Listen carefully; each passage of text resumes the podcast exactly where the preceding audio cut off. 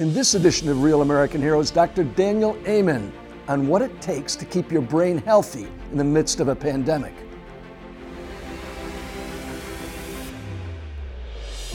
Welcome to another Real American Heroes Coronavirus Special Edition. I'm Oliver North, and our guest today is Dr. Daniel Amen, a renowned psychiatrist, a brain disorder specialist, and full disclosure, he's treating me for TBI. Dr. Amen is a former infantry medic, a 12 time, 12 time New York Times best-selling author, and the founder and director of the Amen Clinics, treating patients in the USA and from over 120 countries. Dr. Amen and his wife Tana have four children and five grandchildren. He's not even close to catching up with me. Doc, thank you for taking time to join us. Colonel, what a joy to be with you. Well, you're, you're terrific. And you've done this a whole lot longer than I have, but let's just, just start with some questions here.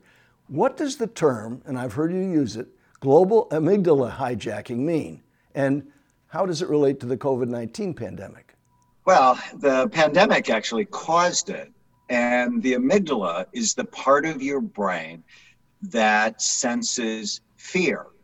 And we have been scared beyond belief. And the, the, amygdala is so interesting. It's actually Greek for almond because it's an almond shaped structure and it responds to fear.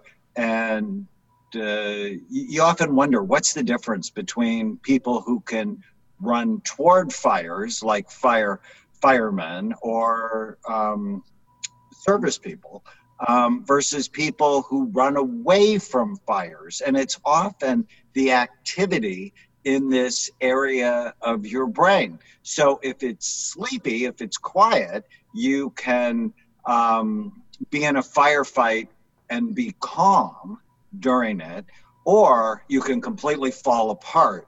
And it, it's not just because you want to or you don't want to. It actually has to do with the function of the amygdala. And given the what's happened during the pandemic people are so afraid that they're just in this what i call a global amygdala um, hijacking and but you know what's the difference between the people who not left their house in three months versus those spring breakers that were on the beach in Florida. And it often has to do with the function in that part of their brain. And forever I've been saying, you know, some anxiety is good. The don't worry, be happy people actually die the earliest from accidents and preventable illnesses. So you need a little bit of anxiety to do the right thing. So is there a cure for this or is it beholden on those of us who report it, uh, the way the government's reacting? Well, the cure is good information and then managing your mind. You know, when this thing started for me, it was March 10th. I just released a new book, The End of Mental Illness, and I was on a, a book tour and they shut down New York. I was going to be on a television show. The whole show was about my work. And um, you know, part of me, I was grateful not to get on the plane. But that night, I wrote, mental hygiene is as important as washing your hands. So we really have to do a good job of managing our minds so that I call them the ants, the automatic negative thoughts don't steal our happiness and then just perpetuate this global amygdala hijacking. You, you've, I've heard you say you don't like that term mental illness. Why, why do you say you dislike this designation? Um, because it's wrong. And um, so I've been a psychiatrist nearly 40 years. I trained at the Walter Reed Army Medical Center in Washington, D.C. And um, when I first started looking at the brain, I realized we really weren't dealing with mental health issues. We were dealing with brain health issues. And what we discovered, we now have an imaging database of 160,000 scans on patients from 155 countries. And what we realized is if I help you get your brain right, your mind will follow. And unfortunately, my dad just died a few weeks ago.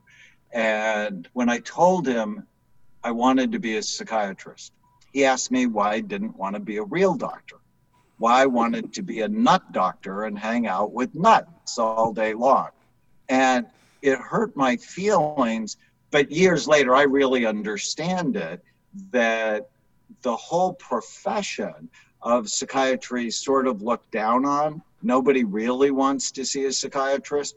No one wants to be labeled as defective or abnormal, but everybody wants a better brain.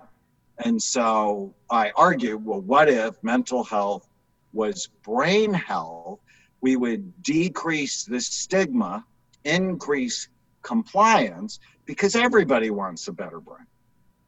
You know, uh, we're constantly hearing immunity is the, is the key to dealing with the COVID virus. Is there a connection between our moment to moment thoughts and immunity? So, your best defense against this pandemic is your immune system. Um, I know everybody's waiting for a vaccine and they're waiting for the right medicine. Your best defense is how you how healthy and strong your own immune system is. And what we learned is that negative thoughts, thoughts that are angry, irritable, hopeless, helpless, damage the immune system. They actually make you weaker. So I'm concerned with everybody hiding out inside, being isolated, lonely and not getting sunshine, which actually boosts vitamin D, which is a major contributor to the health of your immune system. Um, we have to do a better job of teaching people to strengthen that. You know, we're spending trillions of dollars, and, and nobody's talking about getting people well because it's the people who are struggling that COVID 19 really jumps on and hurts more. This partially explains, I think, maybe the idea of you've got an upper respiratory issue, uh, a disease that affects your ability to breathe, and we go out and we collect as many pieces of toilet paper as we can. I mean, that is. you know, their amygdala is working too hard, where fear, um, and then forethought. So there's always this dance in the brain between the amygdala deep in the brain and your frontal lobes. So the front part of your brain is the most human part of your brain. It's involved in executive functions like forethought and judgment, impulse control, and it allows you to see the future. And so if your frontal lobes are sleepy and your amygdala is hot, you're going to just be operating out of fear rather than um, just being smart and planning ahead of time. And I have to tell you, my wife is a planner. She's been planning for the end of the world for decades. And I am never going to be able to say no to her again when she wants to buy something. That's wisdom. See, wisdom. So is is that's the kind of thing that really is important. We got about half a million viewers and, and listeners to this broadcast. I'm wondering, is there a way to you for you to be able to communicate how to keep our brains healthy during a pandemic like we're experiencing today? You bet. It's so important. And in the end of mental illness, I talk about tiny habits you know, the smallest thing you can do today, that will make the biggest difference. And there are three I really like a lot. Whenever I get up, like when my eyes open in the morning, I have a ritual where I just say to myself, today is going to be a great day. And when I woke up this morning, I knew we were going to talk, and it just made me happy. So if you start the day with today is going to be a great day, your mind will actually find why, it's going to be a great day and it just sets it up to be more positive. Um, when you go to bed at night, what I do is I say a prayer and then I go, What went well today? And it, it always amazes me all the cool things I find um, that, you know, because like you, I'm busy And I just sort of glossed over these truly amazing things, even a pandemic that happened. So, learning to manage your mind, plus that sets your dreams up to be more positive, and you're going to sleep better. But what people forget when it comes to their mind is the mind is created by your brain. And so when your brain's not right, your mind's not right. And another little habit as I go through the day is I ask myself, is this good for my brain or bad for it? And, you know, so a lot of people have resorted to marijuana, alcohol, eating starchy, sugary foods to manage their anxiety and stress. All of those are bad for the brain. And so I don't want people doing things that help them feel good now, but not later. And so, really, it's what can I do that helps me feel good now and later? So, things like the music you love to listen to, exercising, um, meditation, prayer can be so positive, they can help you calm down, but they don't hurt you. It serves your health rather than hurts your health. So it's that one question. And quite frankly, most second graders will know the answer is this good for your brain or bad for it? I've heard you mention the term pandemic squared. Tell our viewers and listeners what you mean by that. Well, I mean, everybody knows that we're in a pandemic. That's not a secret. But the next pandemic is going to be a mental health pandemic. Uh, the incidence of domestic violence, divorce, depression, addiction. Colonel, there's this one statistic that should just horrify us all. For every percentage point, the unemployment rate goes up opiate addictions go up three and a half percent.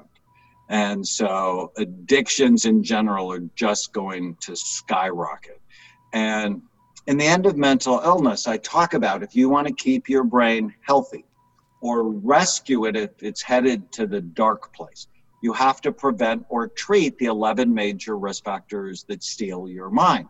And we know what they are. And there's a mnemonic I use called Bright Minds and it's really prophetic because those same risk factors, if you get COVID 19, it's more likely to take you out. So, for example, in Bright Minds, B is for blood flow, and we know people with cardiovascular issues like hypertension have a higher risk of mortality. The R is retirement and aging. The older you get, the more vulnerable you are to having trouble. I is inflammation, we know COVID kills people by causing something called a cytokine or inflammatory storm. The N is neurohormone deficiencies. Brand new study out low testosterone is a risk factor for mortality with COVID 19. D is diabetes, and that's the wicked one where you're overweight and diabetic. Um, and I published two studies. I have a new study coming out on 35,000 scans that show as your weight goes up, the actual physical size and function of your brain goes down. And it's a major risk factor for mortality. And, and the thing that, that concerns me with all the money we're spending, I mean, we're basically spending our grandchildren's money. Um, no one's talking about why the US has 4% of the world's population, but 33% of the world's cases and higher mortality than many countries. And it's because we are sick as a society. When 72% of us are overweight, 42% of us are obese. It's the biggest brain drain in the history of our country.